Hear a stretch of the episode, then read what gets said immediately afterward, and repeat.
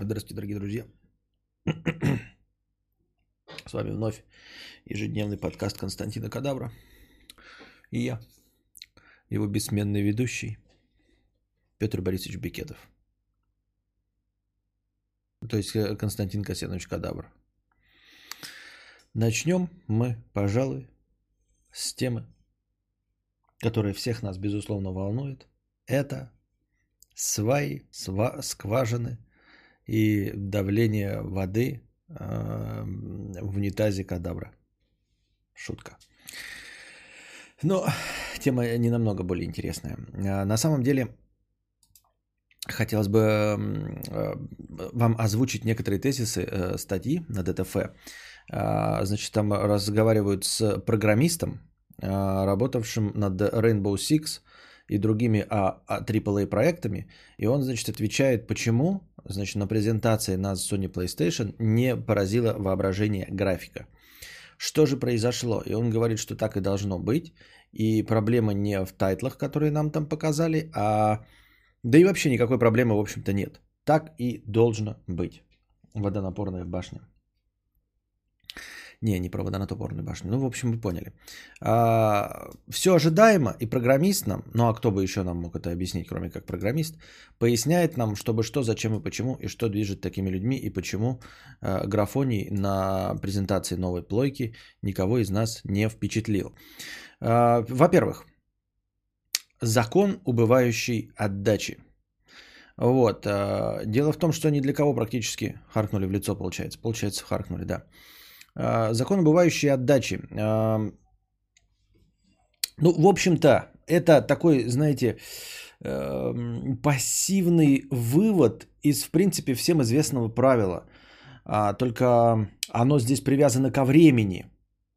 А правило 20-80. 20% усилий приносит 80% результата, и потом 80% усилий приносит 20% результата. Грубо говоря, не про это вообще, конечно, закон убывающей отдачи, но в целом он тоже отражает эту же самую концепцию. Собственно, прилагая в начале, в самом наименьшее усилие, мы получаем максимальный прирост. А потом, а, прилагая максимальные усилия, мы получаем совсем небольшой прирост. Ровно как вот мы, например, разговаривали с вами о тачках.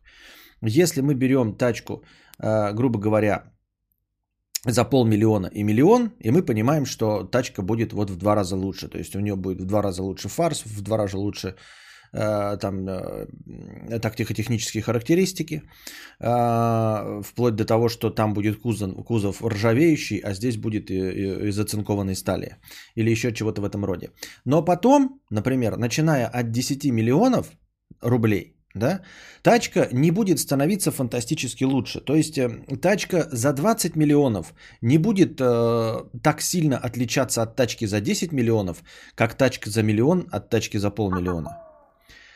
Э, тачка за 400 тысяч будет сильно отличаться от тачки за 200 тысяч. Охуеть как сильно. А вот тачка за 40 миллионов от тачки за 20 миллионов вообще практически отличаться не будет. Вы понимаете, да? То есть там будут какие-то мелкие, конечно, эти. Ты будешь понимать, что вот здесь э, позолоченная ручка, а здесь цельная платиновая ручка. Но, в общем-то, ехать-то они будут одинаково, э, комфорт будет одинаковый, звук будет одинаковый. В общем, вы поняли, да? Это вот закон убывающей отдачи. То есть на э, последующих э, этапах на этапах, когда уже все приближается к почти идеалу, там а, усилия деньги, я не знаю, человека часы уже не дают такой отдачи. Вот. Э, например, всем понятно, да, что игровой процесс э, начала 90-х отличается от начала 2000-х. Э, и игра, например, начала 90-х, ты смотришь какой-нибудь Марио, блядь, прыгает по экранчику, и начало 2000-х, там у тебя уже полноценные, блядь, 3D-шутаки, и ты в ахуе от скачка в графике. А вот скачка в графике между 2012 и 2000, э, ну, допустим, 2010 и 2020 нет. Мы до сих пор можем запустить Биошок, и он будет, в принципе, в пределах допустимого будет э, красивенький. Красивенький будет Биошок, да. Мы будем видеть, что э, графика, конечно, пастгена в целом, но э, скачка какого-то фантастического, естественно, не будет. Вот.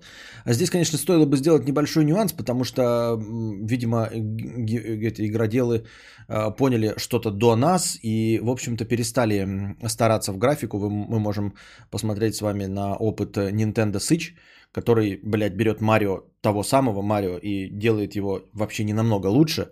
Просто новые уровни хуярит, называет по-новому. И мы смотрим ту же игру, которая была 20 лет назад даже с тем же самым новым уровнем графики. Но в целом вам концепция понятна, да, то есть эм, э, когда вы начинаете изучать, например, какой-нибудь язык, английский, да или вообще что угодно изучать, на первых порах, первые 40 часов вашего обучения э, сделают из вас вот совершенно другого человека. То есть на начале, через час обучения вы просто никто, тупиздень и не владеющий ничем, а через 40 часов обучения качественного вы становитесь уже человеком, который может изъясняться, например, на английском языке.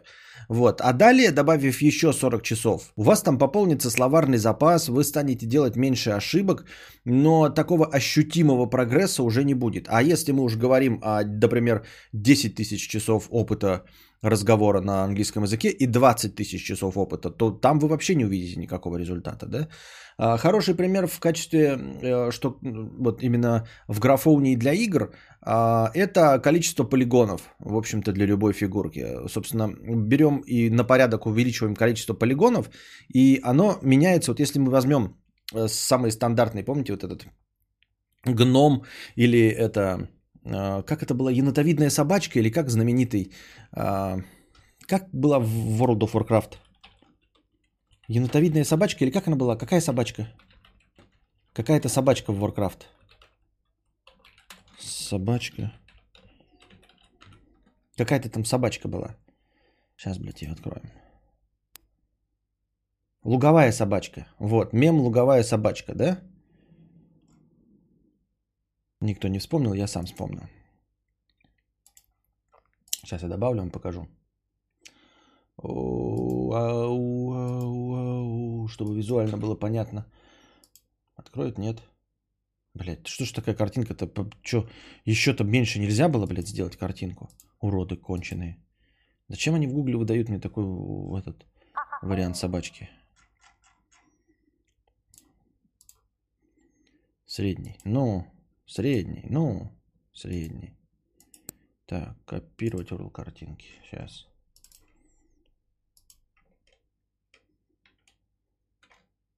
Вот так получше. Вот, смотрите.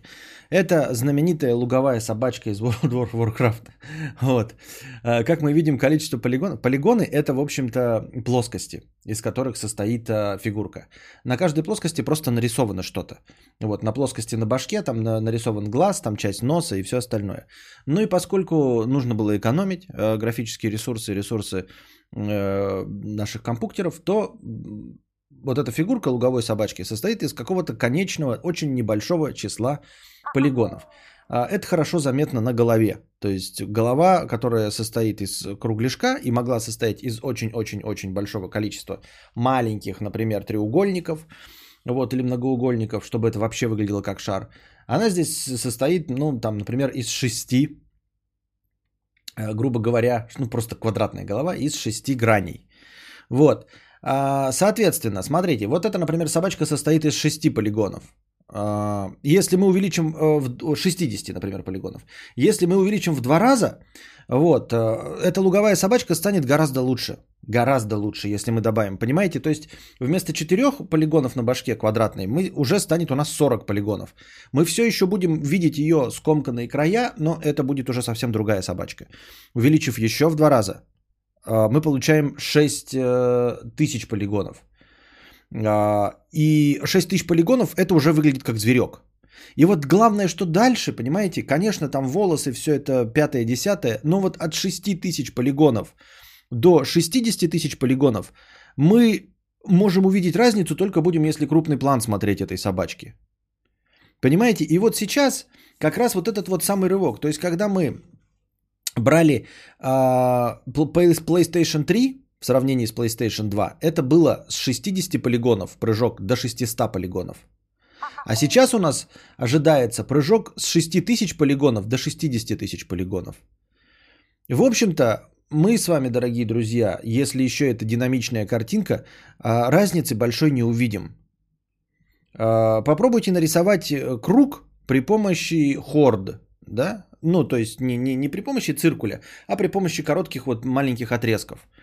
Если вы возьмете и сделаете вот небольшой круг вот такой, да, из 6000 отрезков, просто разделите на 6000 равных отрезков, как на 6000 градусов, то вы увидите практически идеальный круг.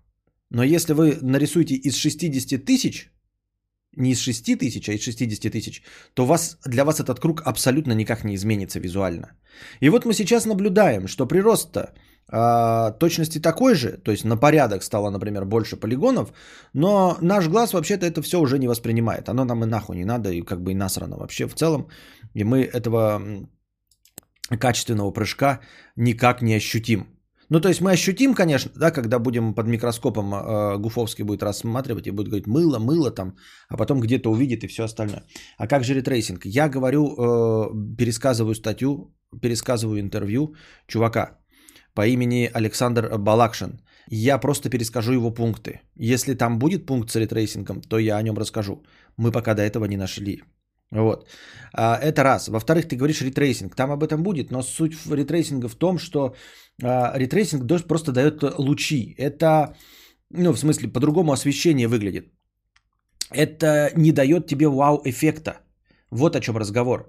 Тут же вопрос-то был. Мы же увидели, что э, графоний там 4К нам трейлеры показали, да, где-то был там рейтрейсинг, прыжки э, из уровня в уровень, но у нас не возникло вау-эффекта. И объясняется, почему не возникло вау-эффекта.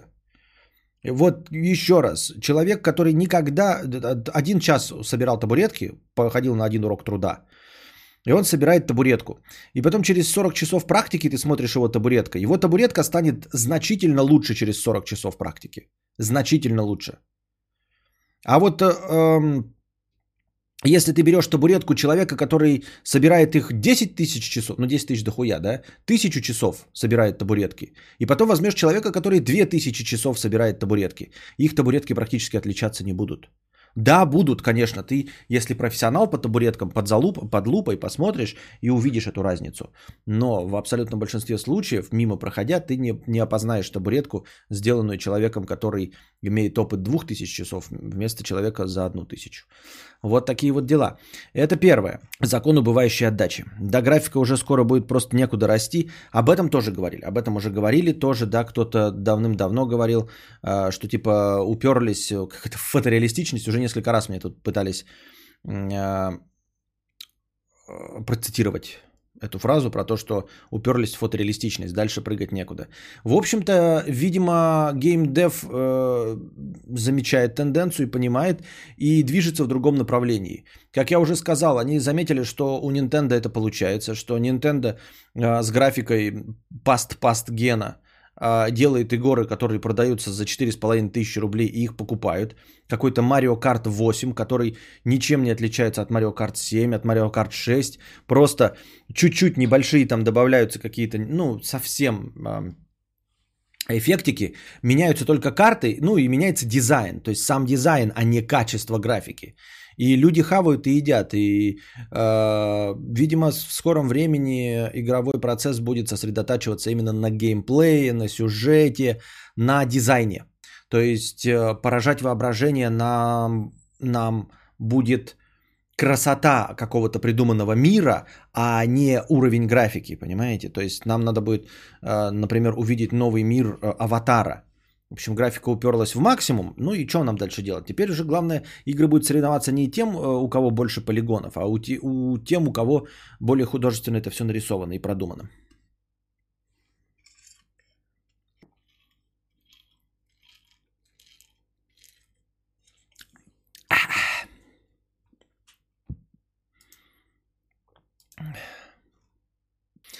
Также и FIFA каждый год одна и та же с незначительными изменениями. Ну да. А там расти, собственно, не, не, некуда больше.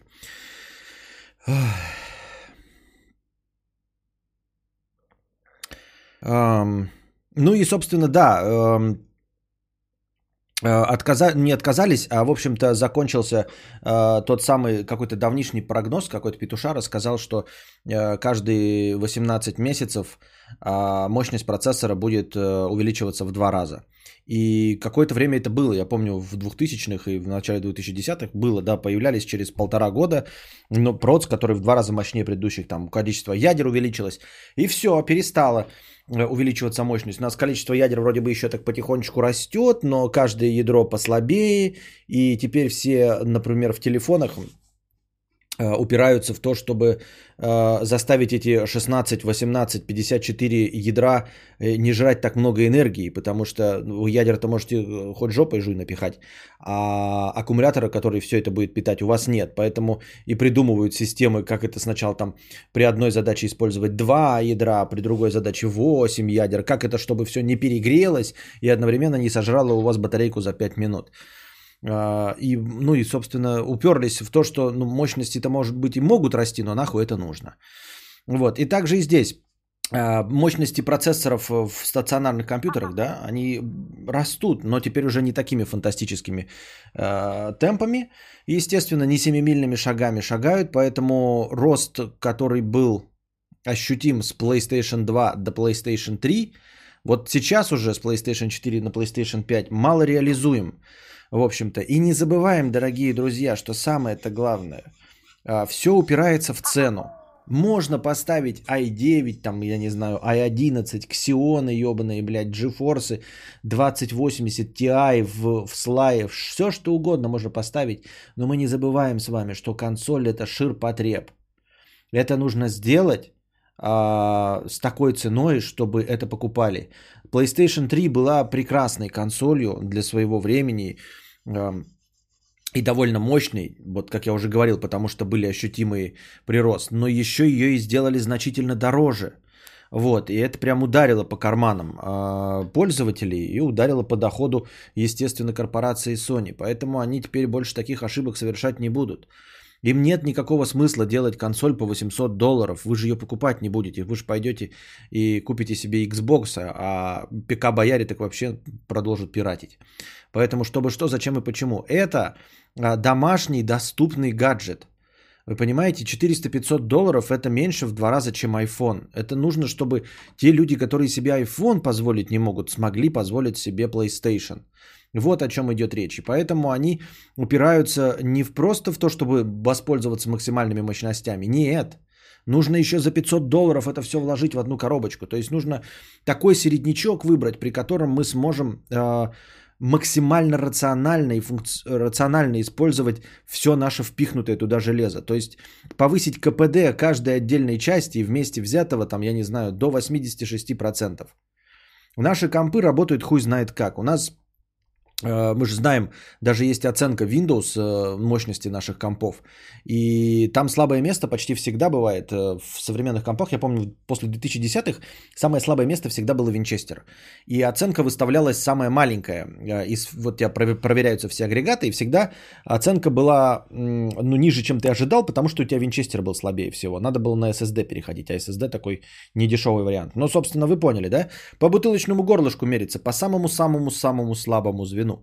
Поэтому у нас компы, конечно, стоят, но а, и у вас может быть что угодно, но вы можете не знать, где у вас слабое звено и не потащит. Ну и вы денег можете сколько угодно туда вливать, чтобы хотя бы выровнять помаленьку все ваши характеристики. А то бывает, знаете, у человека стоит там 1060 видеокарта и процессор, блядь, i9 э, самый мощный, блядь, да еще и с разгоном. Нахуй ему с разгоном он никогда разгонять не будет, ничего, блядь. И стоит на мамке, которая разгонять не может. Но зато процессор i9, нахуя это все нужно? Вот, э, такого не происходит в консолях. Там все среднячок, но все среднячок друг по друга подогнано. И сделано так, чтобы максимально рационально использовать все ресурсы. Ну и не забывайте, что железо это, конечно, да, там по этим, как его, по соглашениям, по контрактам, но все-таки оно должно быть доступное. То есть нельзя придумать э, для себя что-то новое. Нужно, чтобы заводы могли производить в фантастических объемах твои э, составляющие части, чтобы ты мог собрать в конце концов эту Sony. Поэтому это всегда, естественно, компромисс. Поэтому говорить о том, что, блядь, у меня стоит 8К монитор дома – Вот, и мой компьютер гонит, а мне тут показывают Sony PlayStation, который еле-еле в 4К прет. Какой же это Next Gen? Да не какой то Next Gen. Твой компьютер стоит 250 тысяч, а Sony PlayStation будет стоить 40 тысяч. Вот и все. Всегда главное в компе это была оперативка. Но самое слабое звено все равно по оценке всегда был Винчестер. Там не, не, не, не вопрос, что главное, а какое слабое звено. То есть оперативки может быть до хрена, но типа он проверяет, э, с какой скоростью будет там обрабатывать какой-то видос, а у тебя не выдается видос с Винчестера быстрее.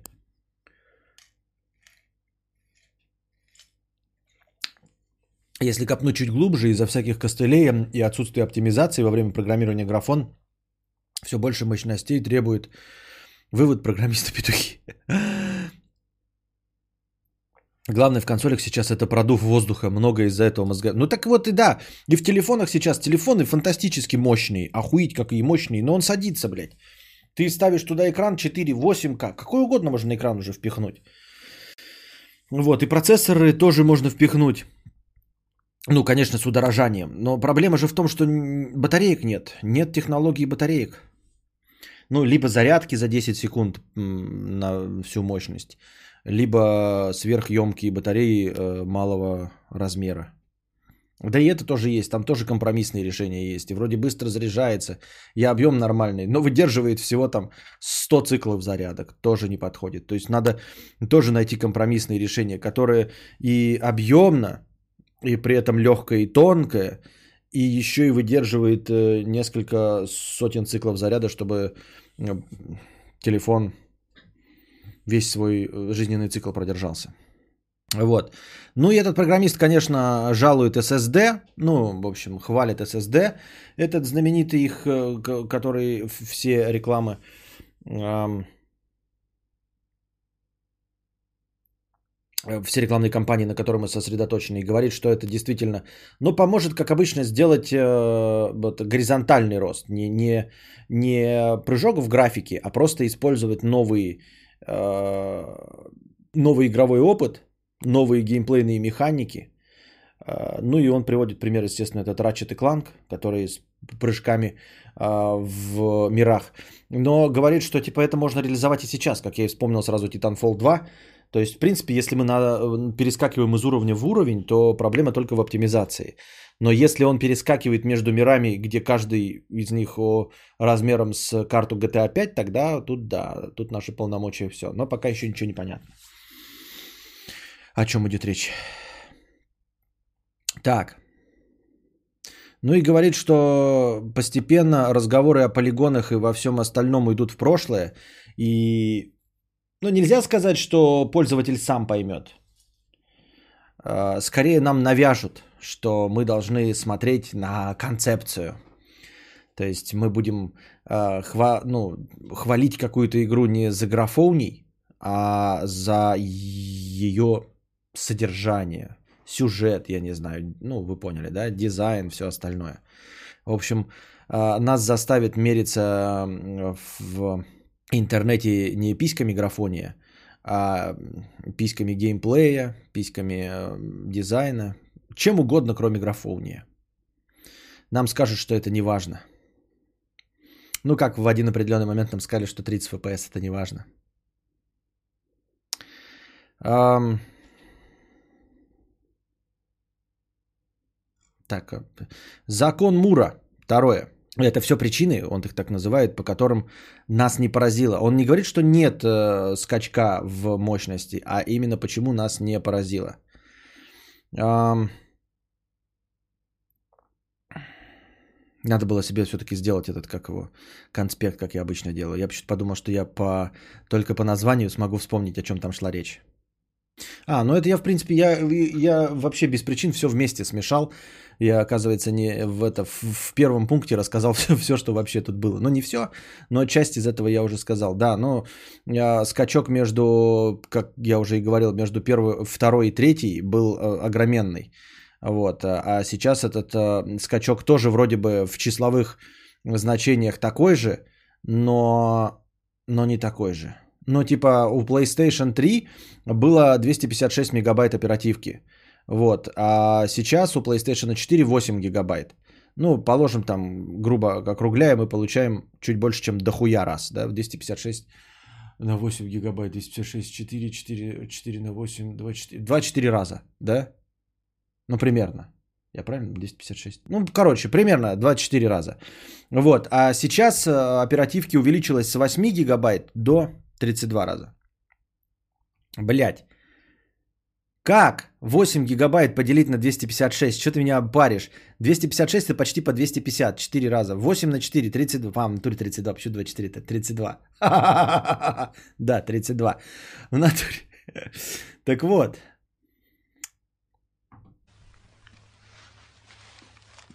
Это какой-то позор? Так вот. А, а сейчас из ну, предыдущее поколение PlayStation 4 у нас 8 гигабайт, а станет 16 гигабайт. То есть там с 256, грубо говоря, до 8 гигабайт скакнуло на 8 гигабайт, но это было в 32 раза. А сейчас скакнуло с 8 гигабайт до 16 больше, чем там скакнуло. Там скакнуло на 7 и минус 200, ну короче 8 минус 256. А здесь скакнуло на 8 гигабайт в численном выражении то же самое, но по итогу-то всего в два раза. Там было в 32 раза, а тут в два раза. Вот и, получ... вот и получается, что э, нихуя не получается. Хуй нам на воротник, как говорится. Такие вот дела. Ну и дальше идет э, разговор о том, что архитектура консоли напрямую зависит от положения дел на рынке комплектующих. Ну, как я уже и сказал, да, то есть э, э не, нельзя просто брать самые дорогие вещи, которые есть. Ни у кого такой задачи и не стоит сделать самую дорогую консоль. У всех есть задача как раз-таки сделать компромиссное решение, чтобы оно э, было доступно каждому.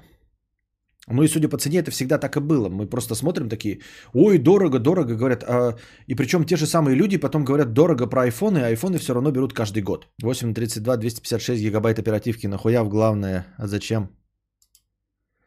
Нет, но дело не в этом, не в том, что нужно сделать 256 гигабайт оперативки, а в том, что сейчас есть 16, но фактически это всего в два раза. А может, графоуни не впечатлил тех, кто э, смотрел не на 4К устройство. Так нам же не нужно просто, чтобы э, их текстурки стали 4К. Нам нужно новое ощущение от э, 4К. Тут смотри, о чем разговор-то идет. Мы хотим, чтобы скачок был как от Супер Марио. Вот ты играешь в Супер Марио Брос, бегает вот такая пиздюлька, да, и запускается, блядь, э, крузис нахуй. Вот что мы хотим. А нам показывали в PlayStation 3 крузис. Ты играешь, короче, сначала Марио, Марио, блядь, играешь э, в этот э, Дюк Нюкем, в, в котором эти плоские герои, нарисованные кубиками, квадраты, а потом сразу, блядь, Крузис. Понимаешь? И Крузис такой, нихуя себе накрыло Крузис. А сейчас нам включают этот Horizon Zero Dawn 2, а у нас Horizon Zero Dawn 1 почти такой же. Нам включают Майлза Морализа, э, Челопука. Так у нас предыдущий этот Майлз Моралес, Питер Паркер точности такой же. Понимаешь, нету ощущения крузиса, чтобы все такие ебала-лала.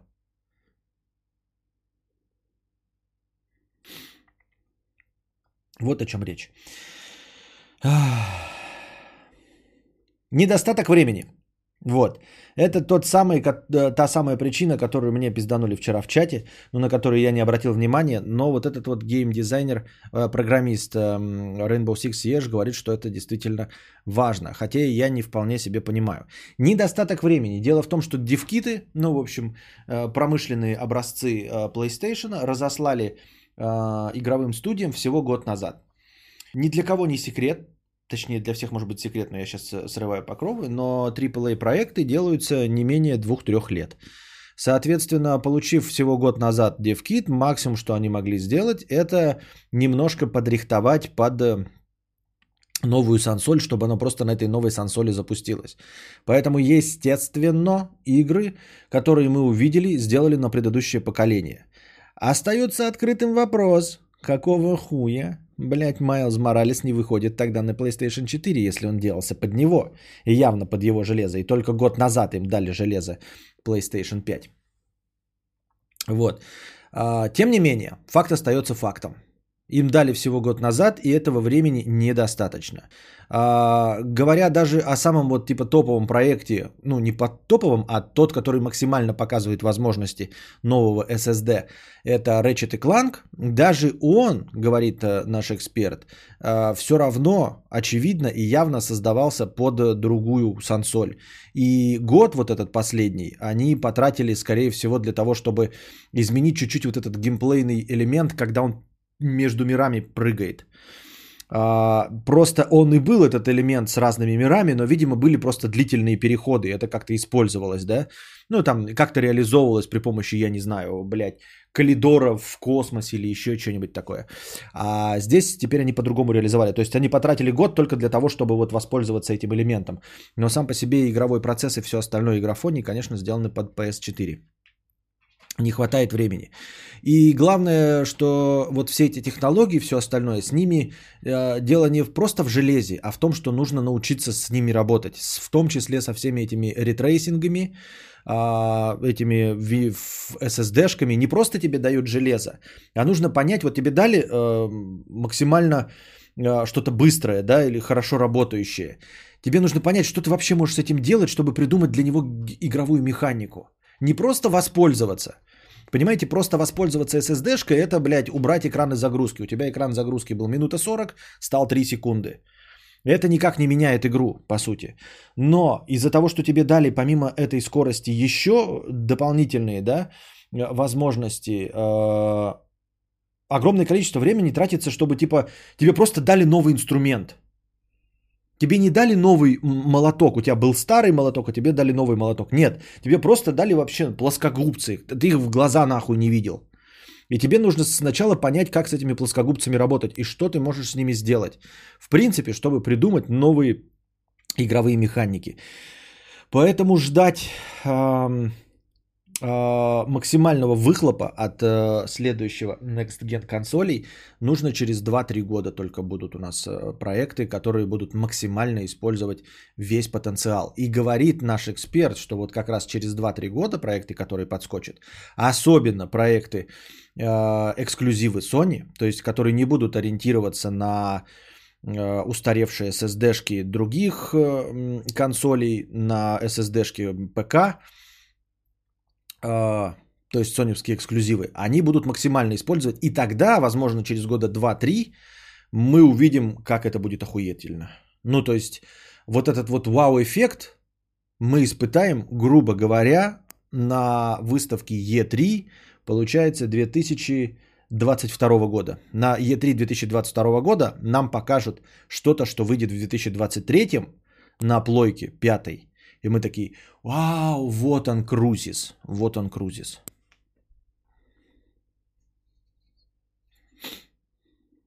Вот. Ну и получается, да, насколько времени не хватало? Настолько времени не хватало, что...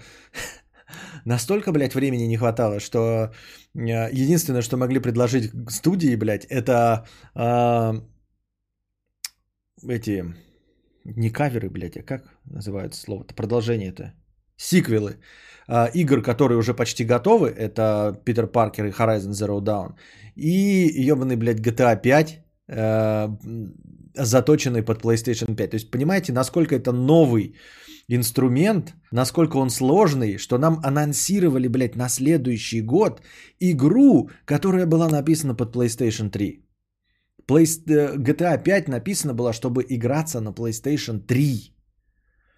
Вот, и насколько же сложный инструмент, ну, может быть, он и не сложный, но в смысле, как же долго нужно работать э, с новым девкитом, что нам только на следующий год анонсировали просто GTA 5. Не ремейк, не ремастер, а просто GTA 5, который будет работать на PlayStation 5. Вот, это к вопросу о времени. Все. Ах. Вот к середине жизненного цикла консолей мы увидим крайне интересную картинку, по крайней мере в нескольких флагманских тайтлах. И тогда, через 2-3 года, наконец можно будет сказать, ну да, это уже действительно небо и земля. Вот видите, он говорит через 2-3 года, ну, что я вам переозвучил. Это он э, говорил в применении к рейтрейсингу. Он говорил, что вот с рейтрейсингом нужно еще ебаться и ебаться, чтобы понять хотя бы, как это работает. То есть видимо, люди... Ну, хотя вроде показывают, да, нам какие-то модеры. Хуяк-хуяк, чирик-пиздык, хуяк-кукуй уже показывают Minecraft с рейтрейсингом. Чирик-пиздык и уже показывают Quake с рейтрейсингом. Но, видимо, это какие-то костыли, не совсем настоящий рейтрейсинг, чтобы с ним работать.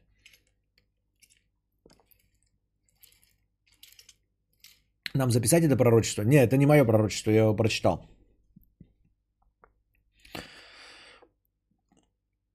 Как думаешь, сколько будет делаться Elder Scrolls 6 от беседки? А, но даже не анонсировано. Я, честно говоря, не, по- не поклонник ни во что, ни в одну игру не играл. Даже со старые Обливоны, и и уж тем более Skyrim, это все мимо меня прошло. Я не поклонник, поэтому за деятельностью беседки не слежу. Не за Fallout. Fallout тоже же беседка, да? Тоже за, за всем этим не слежу, понятия не имею и не прогнозирую. Minecraft с рейтрейсингом сами создатели RTX сделали, то есть Nvi- А, ну то есть это э, просто как бы, как это, трейлер от самих производителей технологии. Ну тогда тут, конечно, наши полномочия все.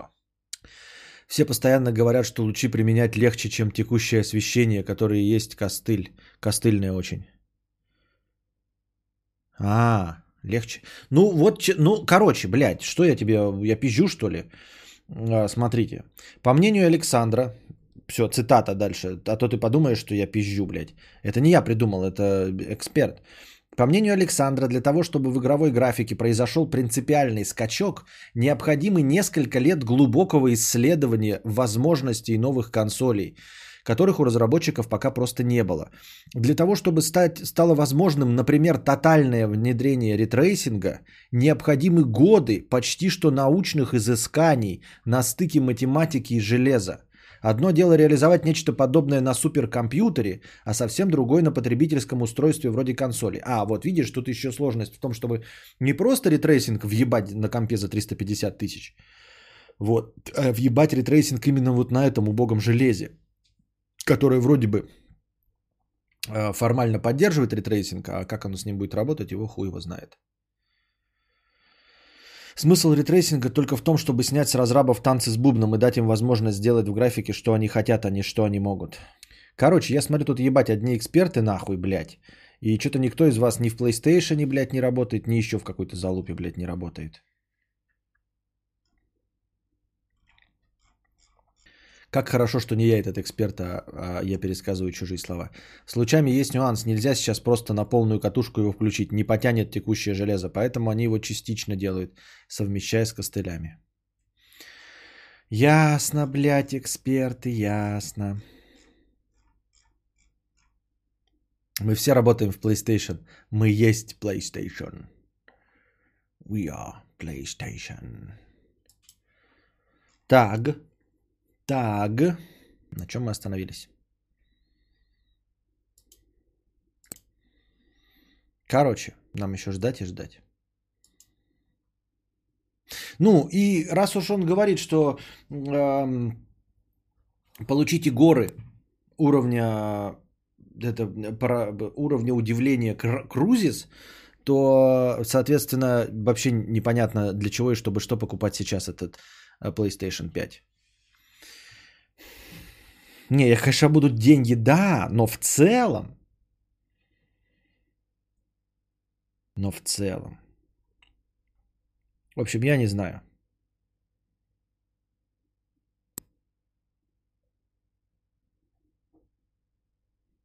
EA Sports 2K. Да-да. Так. В Sega Dreamcast играл, в то время было лучше Соньки. Интересно будет. Вообще, Sega Dreamcast это какой-то, ну, оно настолько в России было непопулярно, я, по-моему, в жизни не видел Sega Dreamcast вживую. Ни, ни у кого нигде никогда.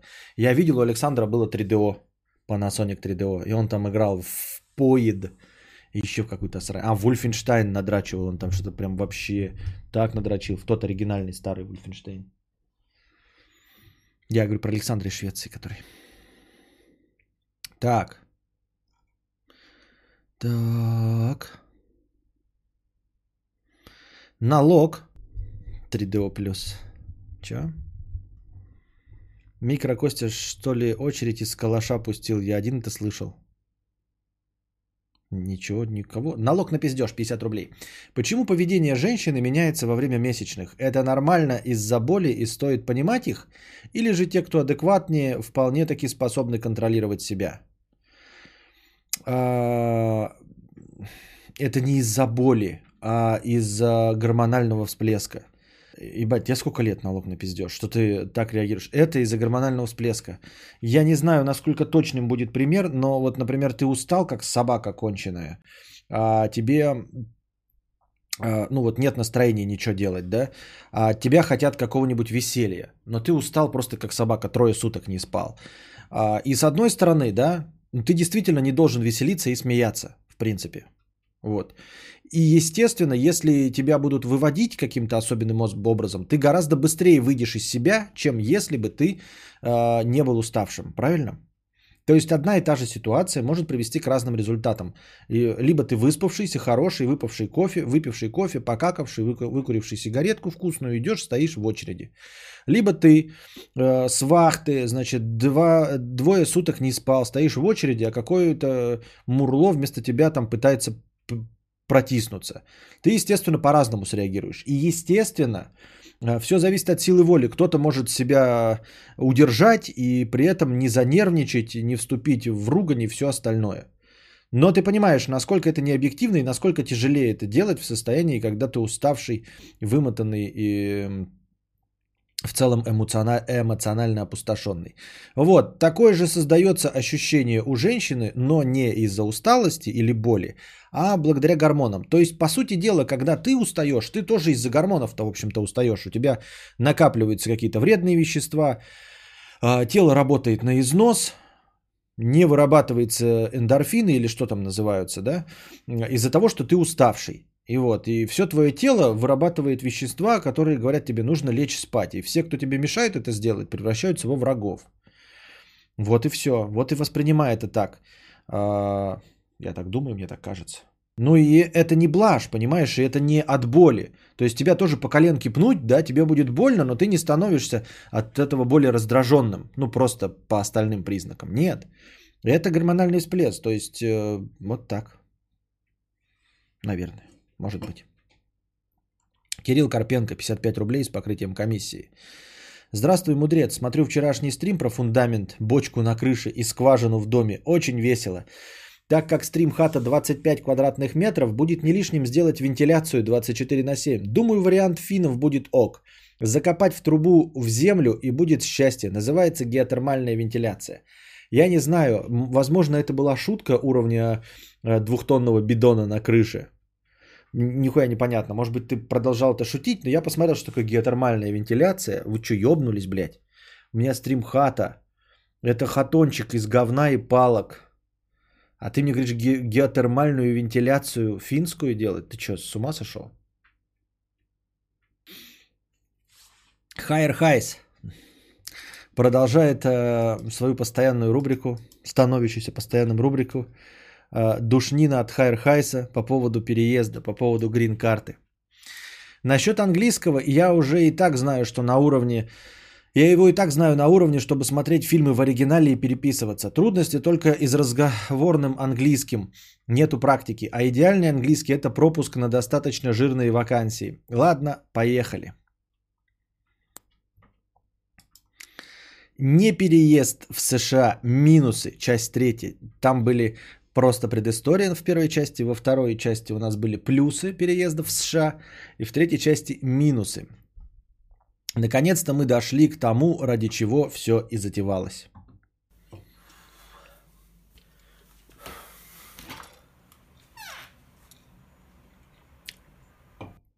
Минусы переезда в США. Здесь будут как минусы общие, которые касаются как меня, так и любого другого жителя земного шара, так и минусы, которые касаются только меня. И никому другому минусом они являться не будут. А возможно будут даже плюсом. Тут я уже действительно попрошу Костика разобрать каждый пункт и пояснить мне, где я не прав и почему. К многим причинам из этого списка я пришел сам из собственных размышлений, экстраполяций, поэтому они особенно нуждаются в трезвой оценке извне в мыслящих э, и беспристрастным человеком извне мыслящим и беспристрастным человеком, ну или, по крайней мере, Константином Кадавром. Опять этот душнило. Первое. Я Равшан. Это минусы. Моя ценность как работника в Америке будет ниже, чем в Украине. Здесь я по дефолту среднестатистический работник с высшим образованием, с определенным опытом работы, свободно владеющий двумя языками, русский и украинский, и также неплохо знающий английский язык. При этом я понимаю все негласные правила, этикет, менталитет, в общем, я свой. В Америке же все это обнуляется – Мое образование никому не упало, я не понимаю, что к чему и как вообще все устроено, и что самое главное, я даже не могу свободно разговаривать на их языке. То есть проблемы будут даже в коммуникации, даже в том, чтобы пояснить мне, что взять и куда отнести. А два остальных языка я могу засунуть себе куда подальше.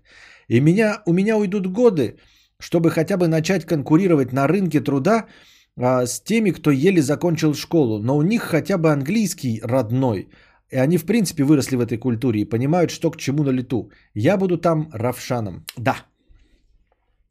Ну, да. Ох уж эти диванные переезжачки. Почему диванные? У него есть грин-карта, он грин-карту получил. Все, не ехай, не ехай. Так э, вот, ну, а что тут можно ему как вот поддержать? Я не знаю. Ну, типа, да, ты будешь Равшаном, да.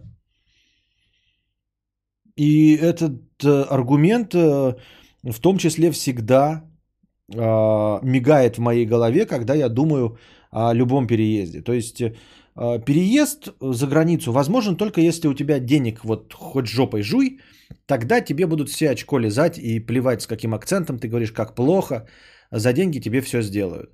Работать, ехать, да, ты едешь туда э, чуркобесом, будешь чуркобесом, который понаехал и отбирает их рабочие места, и ты нахер там не нужен действительно. Вот. И я когда думаю над тем, чтобы вот ехать куда-то работать, я знаю, что здесь я, по крайней мере, носитель языка. А если мы еще вспомним, что я только этим языком зарабатываю, грубо говоря, и больше ничего в своей жизни не умею, то я прям становлюсь настоящим Долгополовым, который убежал, потом такой, а, блядь, оказывается мой стендап на русском языке с нашим хуевым юмором там никому не всрался, придется возвращаться. Костя, а ты следил за кем-нибудь из бинокля? Как следить и не спалиться? Ты спалился, Хадукат! Ты спалился! Я тебя видел! Не знаю как, но точно не так, как ты смотришь, Хадука. Хадукен. Малолетний дебил пишет, блядь, уезжай. Надеюсь, ты русский забудешь и не будешь писать. Доброта и взаимопонимание на стримах Константина Кадавра. Уезжай нахуй, надеюсь, ты русский забудешь и писать больше не будешь.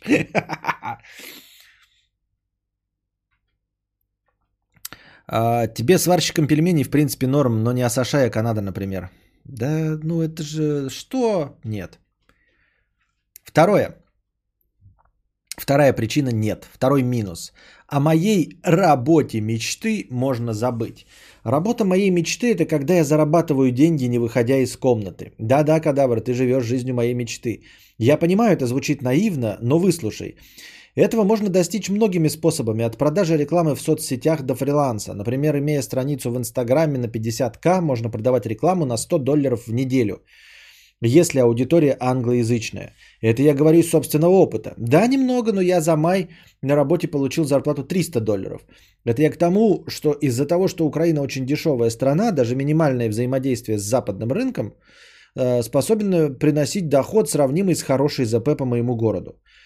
Также со фрилансом. Не будучи ультрапрофессионалом, можно принимать какие-то заказы э, в сумме на 300-500 долларов в месяц и спокойно себе жить. В Америке это просто невозможно.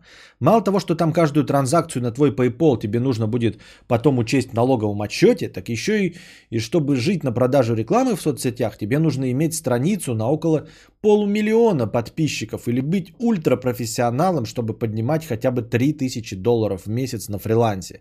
И даже при таких раскладах ты просто будешь жить нормально. Тогда как здесь, в Украине, на эти деньги можно жить как пельмень в масле. Вообще, в двух словах, переезжая в Америку, я принимаю тот факт, что до конца жизни я буду вставать в 7 часов утра, чтобы на 9 попасть на работу, где у меня над головой будет стоять начальник и говорить мне, что делать, пока не наступит 6 вечера, и я не поеду домой в ужасе ожидания следующего рабочего дня. Понятное дело, что нету гарантии, что оставшись в Украине что-то будет по-другому, но здесь у меня хоть есть надежда на положительный исход. Надежда, которая помогает мне вставать по утрам. В Америке такой надежды не будет.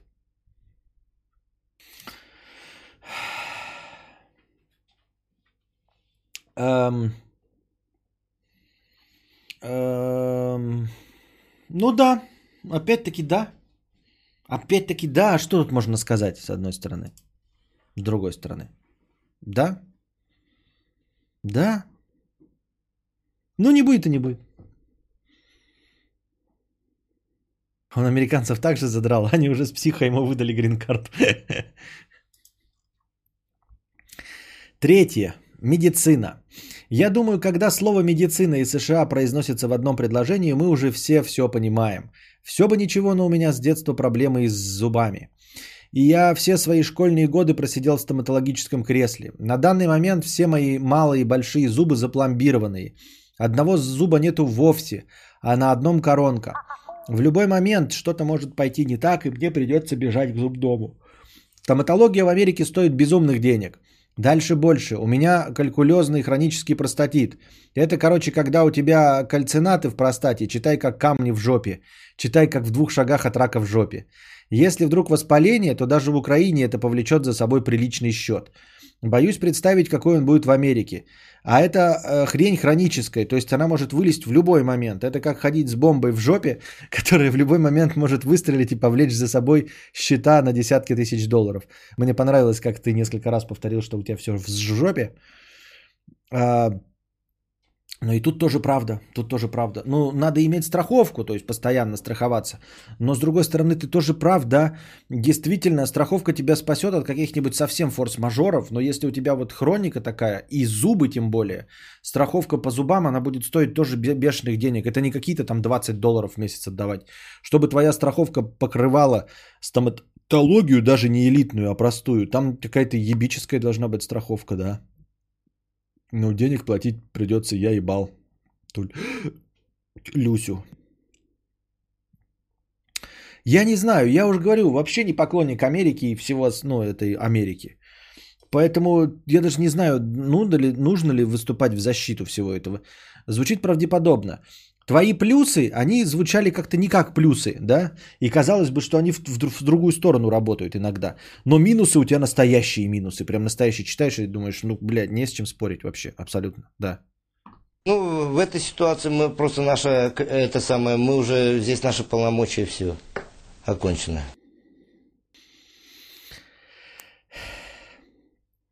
Безопасность. Я думаю, слушатели мудреца уже и так понимают, о чем речь. Я здесь кадавра повторять не буду. Он об этом рассказывал несколько стримов назад.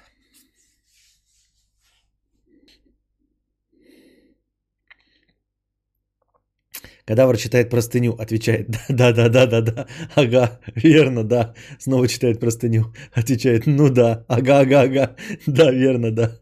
Ну и безопасность, да. Хуета с безопасностью вообще. Налоги. Наверное, хуже, чем с медициной, в Америке обстоят дела только с налогами. Мало того, что они тотальные, так еще их никто не знает, как и когда считать. Но если ты где-то сделаешь ошибку, штраф от 10 тысяч долларов. Притом ты должен платить налог даже с продажи совершенно абсолютно в другой стране, по правде после определенной суммы. Это я к тому, что налоги дерутся со всего. Многие цифры о зарплатах в Америке, о которых мы слышим, доходят к нам без учета налогов а они съедают до половины всего дохода. И не так жалко денег, как страшно что-то по привычке не учесть и в итоге получить пятизначный штраф. А, вообще ты прав, да, наверное, верно, то есть полностью, да, я согласен. Но я хочу сказать, что да, это безусловно минус для переезжающих, но это вот как это как менталитет, это как что-то воспитать с молоком матери. Когда мы смотрим американские фильмы, они вот по этому поводу не парятся. Вот ты действительно это все описываешь, и это все есть, но они с детства готовы к таким подставам, поэтому они знают, да, какую страховку им нужно иметь, как выкрутиться, какой-нибудь сериал «Друзья», там вообще не фигурирует это, только в качестве шуток, да, или какой-нибудь сериал эм, «Американская семейка», ведь у всех же налоги есть, и там, да, парочку серий, может быть, уделят шуткам о том, как заполнять налоговую декларацию и как это заебно делать. Но в целом они все к этому привычны, потому что они в этом родились. Я это к тому, что это не объективное зло. И, естественно, американцы с этим легко и просто справляются, как мы справляемся с тем, что нам нужно ходить, блядь, в одно окно какое-нибудь, да, в МФЦ. Или э, в БТИ, еще какие буквы у нас есть? БТИ, ЖКО, ЖКХ, вот, платить по квитошкам, что-то еще какую-то дресню иметь. Вот. Мы тоже к, этой, к этим реалиям привыкли, а человек непривычный может подумать, что у нас бюрократия. Хотя мы с этим э, вполне себе справляемся, потому что мы с самого детства видели, как мама ходила, потом с бабушкой в очереди стояли, и вот мы сами выросли и сами знаем, как это платить. А системы, как в Америке, нам непонятно, когда вроде бы за тобой никто не следит, и ты сам должен э, по доброте душевной заплатить какие-то налоги. У нас все-таки огромная часть платится работодателем. Он платит за тебя пенсионные взносы, платит еще там какие-то налоги за тебя, и тебе дают зарплату, и ты в ус не дуешь, и тебе насрано вообще, кто сколько заплатил. Это все обязанность работодателя. А у них ты получаешь деньги, а потом все должен сам отдать. И для нас это непривычно, потому что мы с детства не воспитаны в такой картине мира. Поэтому нам дали 10 тысяч долларов, мы думаем, все, это наше, все. А тут нам говорят, оказывается, надо каждый раз от своих 10 тысяч долларов откладывать э, какие-нибудь там э, 4300 долларов на э, страховку автомобиля, на страховку медицинскую, на налоги и все остальное. Это каждый раз свои денежки откладывать. И все это самому рученьками считать. А если неправильно посчитаешь, еще и в тюрячку присядешь. Вот, как преступник. Это неплохо, это просто другая система. И да, это очень тяжело. Да, очень тяжело перестроиться не э, в плане того, что с калькулятором посидеть, а именно перестроиться и понять, что у них другая система. Мы каждый раз получаем деньги и такие думаем, ну сегодня я могу кварплату не заплатить, завтра там я могу что-нибудь еще не заплатить что-нибудь еще где-нибудь исхитриться и все остальное. А у них жизнь по принципу ты получаешь 10 тысяч и знаешь, что на самом деле из этих 10 тысяч у тебя на руках 2. А вот эти 8 тысяч ты остальные должен сразу по счетам отдать. Просто такой подходишь к своему почтовому ящику, да? А, и у тебя лежат конверты, блядь. Счет за электричество, счет за интернет, счет за это, вот это, вот это. И все, 8 тысяч отдал. И ты прямо по привычке живешь, тебе дают там пресс денег. Ты такой, я знаю, что этот пресс не мой. У меня вот мои 2 тысячи. Ну да, так и есть.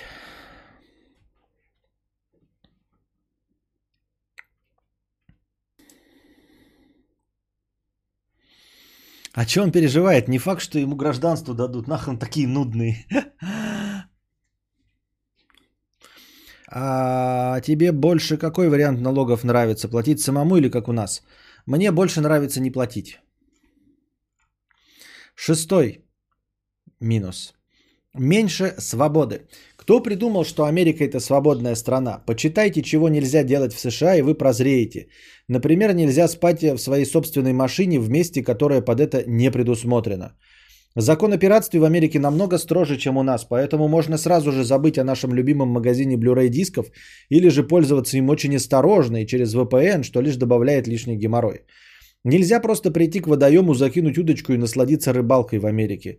Для того, чтобы порыбачить, нужно приобретать специальное разрешение, которое будет действовать в течение определенного периода времени. Также есть ограничения в выборе водоема для рыбалки. Не везде можно ловить рыбу даже при наличии разрешения.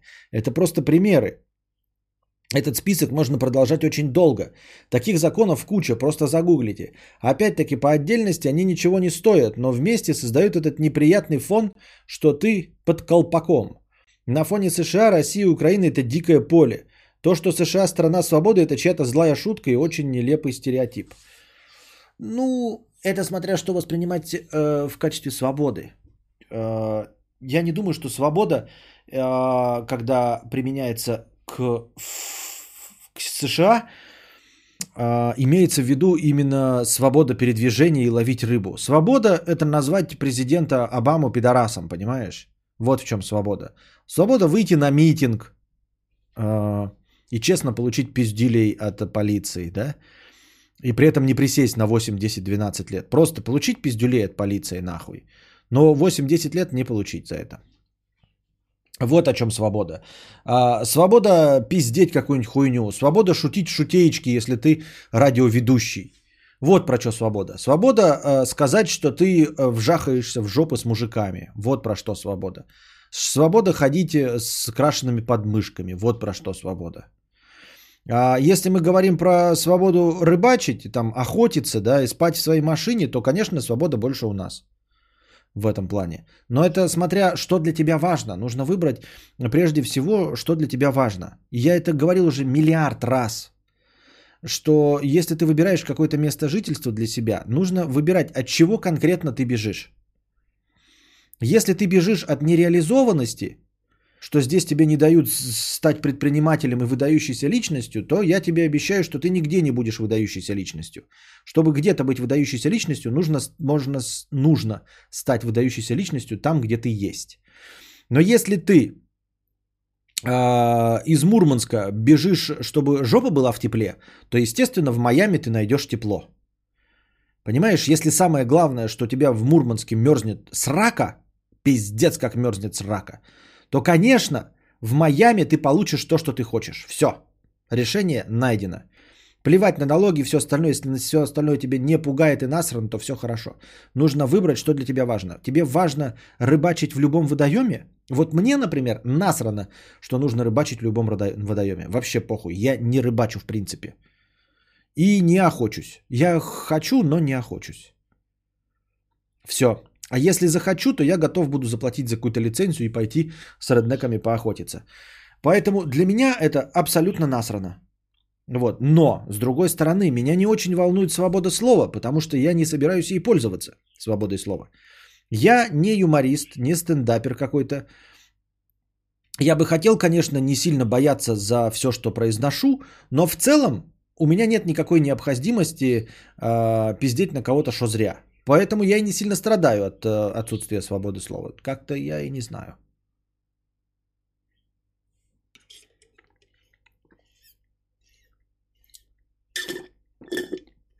А действительно, кому-то нужно это дикое поле. Э, и, естественно, даже, возможно, на тебе, например, мне, например, да, как в душе законопослушному гражданину, который покупает в том числе лицензионное программное обеспечение, да, хотя у нас дофига пока бояр, смотрю лицензионные фильмы, мне, в принципе, да, если бы я имел ружье, с моей ленностью, естественно, я буду ходить охотиться там раз в два года. Мне не впадло будет заплатить за какую-то там лицензию небольшую и пойти поохотиться. Все легально и э, добровольно. Но это не отменяет того, что я действительно столкнусь с какими-то неудобствами, о которых даже сейчас не подозреваю. Вот как ты сказала, в законе, наверняка это не во всех штатах нельзя спать в машине, наверняка где-то можно легко и просто.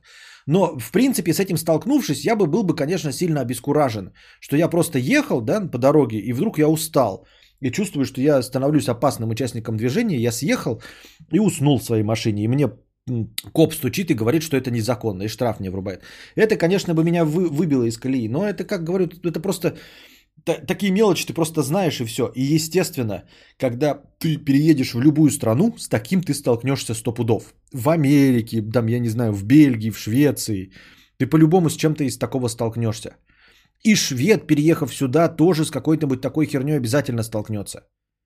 Он тоже, вот швед какой-нибудь приедет, да, в России такой думает, вот, все, тут страна э, дикое поле, здесь можно что угодно, здесь можно, блядь, курить на улице, стоять, похуй, вот, можно рыбачить где угодно. И он берет удочку и идет, блядь. И такой, пойду-ка я на э, свободный водоем. Смотрит Google карта. Свободный водоем приходит, там забор стоит, блядь, шестиметровый. Он такой, блядь, чей забор? Что, государственный? Нет. Значит, я могу пройти к воде? А ему говорят, не, нихуя не можешь, блядь. Нихуя не можешь. Это забор, кого надо забор, блядь. То есть, в смысле, тут же по карте даже нет этого забора. Тут э, свободная зона. У вас же, по вашим же законам, э, все природные источники воды являются государственными. Никто не может захватить береговую линию. 20 метров от любой воды принадлежат государству. И мы им имеем право пользоваться абсолютно все. Ты чё, блядь? Иди отсюда, мурло, блядь, шведское. Иди отсюда, блядь. Пошел нахуй, блядь, черт ебаный. Ты чё, блядь, думаешь, здесь, блядь, Black Lives Matter? Пошел отсюда, блядь, черт помоечный. Ну, развернулся, уебывай, блядь. Это забор кого надо, забор. Тебя ебет кого, блядь? Тебе сказали, кого надо. Я сам не знаю, кого надо, блядь. Ну, кого надо?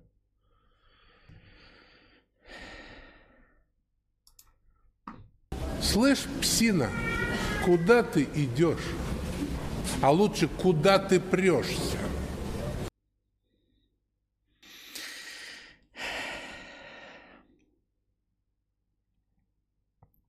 Не все свободы хороши. В Сингапуре заброшенный бычок можно пиздюлей получить, и это правильно. В Швеции нельзя вечером шуметь. Вот. Если интересно, готовится пленум Верховного суда РФ, что судьи первой и второй инстанции будут обязаны ориентироваться на правовые позиции ВС, элементы прецедентного права. Я нихуя не понял, Евгений Ю. Наверное, очень интересно, но я нихуя не понял.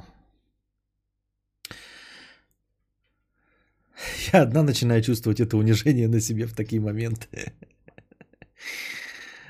Так, шестой пункт.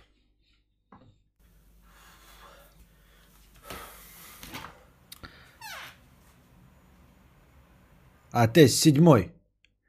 Америка – страна дорог. Я ненавижу автомобили. Я не хочу покупать жоповозку, не хочу ее... Все, на этом заканчиваем тогда. Нахуй ты вообще едешь? Нет. Я тут, если бы и думал Америку рассматривать, я думал бы такой, блядь, там дофига всяких вот преступность, все остальное, налоги, медицина, все остальное. Я думаю, что если бы мне дали, да, грин-карту, я бы приехал бы в Америку, и первое, что бы сделал, я бы взял себе ебучий мотоцикл, чтобы по вот этим их дорогам... Подождите, чекар. Нет, подождите. Я забыл. Как делает?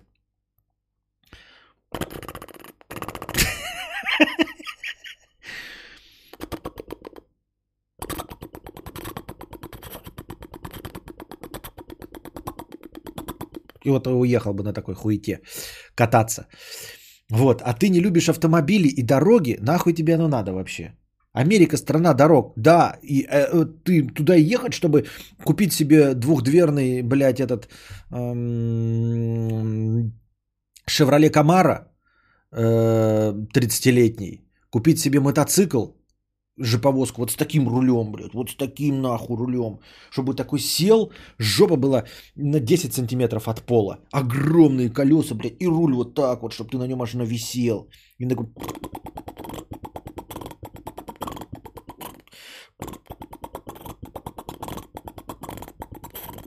и едешь на таком. А тебе это все не надо, нахуй тебе нужно на этом сразу стоп, отметаем нахуй и все, и не едешь туда.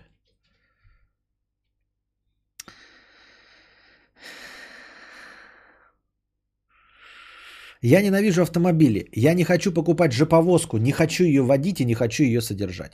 Но Америка построена под машины. Та, черт подери, Америка построена для машин. А что делать мне? Сужать свой список пригодных для жизни городов э, к тем, где есть минимальные тротуары, где есть хоть какой-то общественный транспорт? А что делать с другими городами? Не суваться туда? И как мне вообще будет житься в культуре, где машина это must-have и чуть ли не культ гробовозок, а я такой I don't like cars? Да на меня же все будут смотреть как на больного. В любом случае, даже самый продвинутый город Америки будет уступать по удобству передвижения любому городку, в котором я сейчас живу. Да, я не был в Америке, на самом деле, может быть, это тоже какой-то миф. Может быть, не исключено. Но у меня создается впечатление, да, я всегда и везде рассказывали о том, что Америка это страна для автомобилей. То есть даже самый маленький лепездрический городок, это все равно там один торговый центр, но в, в которого огромная стоянка, но ты до торгового центра должен доехать на автомобиле. Ты покупаешь и потом везешь продукты на автомобиле. То есть там в принципе, там нет такого, чтобы ты пошел в торговый центр и с пакетами вернулся домой. Это принципиально невозможно, потому что э, к этому торговому центру не ходит общественный транспорт. И все. Я так думаю, мне так кажется. Highway to нахуй. This is the highway to нахуй. Э, так. Я так понял, даже тут все на него смотрят как на больного. Я вообще в первый раз слышу об авторе этой простыни, но даже я уже думаю, что он болен. Высошай даже, не обижайся, высошай даже за хлебом пешком не пойти. Вот, тем более. А еще где-то, говорит, я, по-моему, слышал что-то про Дубай, что ли, что там тоже, там настолько жарко, что э, тротуаров нет, или по ним, если и есть, то по ним ходить невозможно. Ну типа между домами, ну как представляете, да, дом и вот дорога, и все, дорога, здесь нет тротуара, ты как бы и не можешь передвинуться. И никто даже так и не делает, потому что нужно быть больным, чтобы при 45 на солнышке куда-то идти пешком. Восьмой минус. Поиск новых друзей. Я не умею заводить друзей. Э, Все мои друзья, с которыми я сейчас общаюсь, аж целых три человека, я завел во времена пяти лет учебы в университете и четырех лет жизни в общежитии. Я не стану твоим другом, если мы не будем замкнуты в одном пространстве минимум 4 часа в день. Только не нужно говорить про работу. Я за все годы работы в Украине не нашел ни одного товарища на работе, с которым бы я мог общаться после работы. А теперь добавьте сюда определенный языковой барьер, комплекс иммигранта и, в принципе, мою не особую любовь к общению. Но каким я бы ни был хиканом, я признаю, что друзья важны, особенно в чужой стране. Но зная себя, я понимаю, что с этим у меня будут огромные проблемы.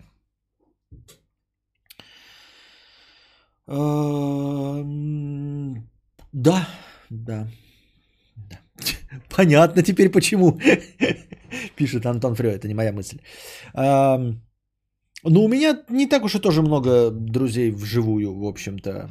И я общаюсь через интернеты. Но, скорее всего, да, даже я бы, наверное, ощутил какой-то момент одиночества. Это, как знаешь, как в советские времена, когда граница закрыта, и ты чувствуешь, что тебе ограничили в свободе, а потом наступил 91 год, и тебе говорят, уебывай, а ты не уебываешь, потому что, ну, типа, свобода есть, можно ехать, но ты не едешь.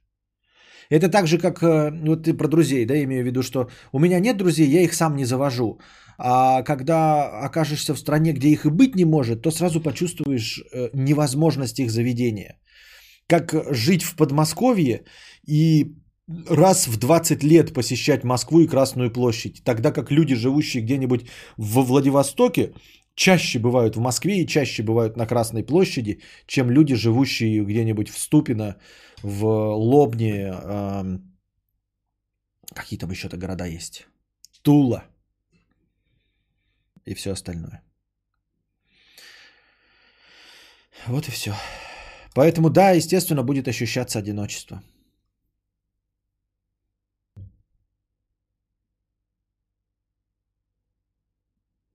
Так, что, все?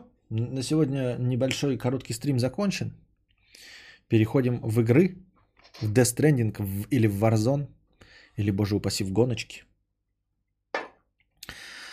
Все-таки надо давать им вам отдохнуть, да, устраивать игровые выходные.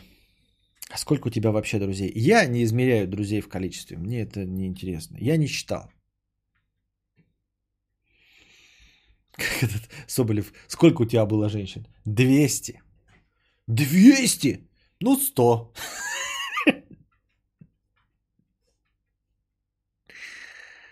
Ай. А еще, Костя, все, все-таки у них ты можешь все-таки, простите за мой французский, спизднуть лишнего, а у нас ты просто не говоришь, что ты гей. Хотя многие уже нейтральные, а все и все. А у них чуть что не так скажешь. Ебать, Скаферин, у тебя русский язык не родной, да? Я не против. Где ссылка на стрим будет? Где? Сегодня очередь дестрендинга. Сегодня очередь дестрендинга. Ну все, я дал вам возможность кинуть меня через хуй, но вы не кинули меня через хуй. Поэтому приходите завтра, приносите донатики. Несмотря на то, что стрим сегодня начался рано, он вам все равно, что правильно, не зашел. Обидно, досадно, ну ладно. Держитесь там. Вам всего доброго, хорошего настроения и здоровья.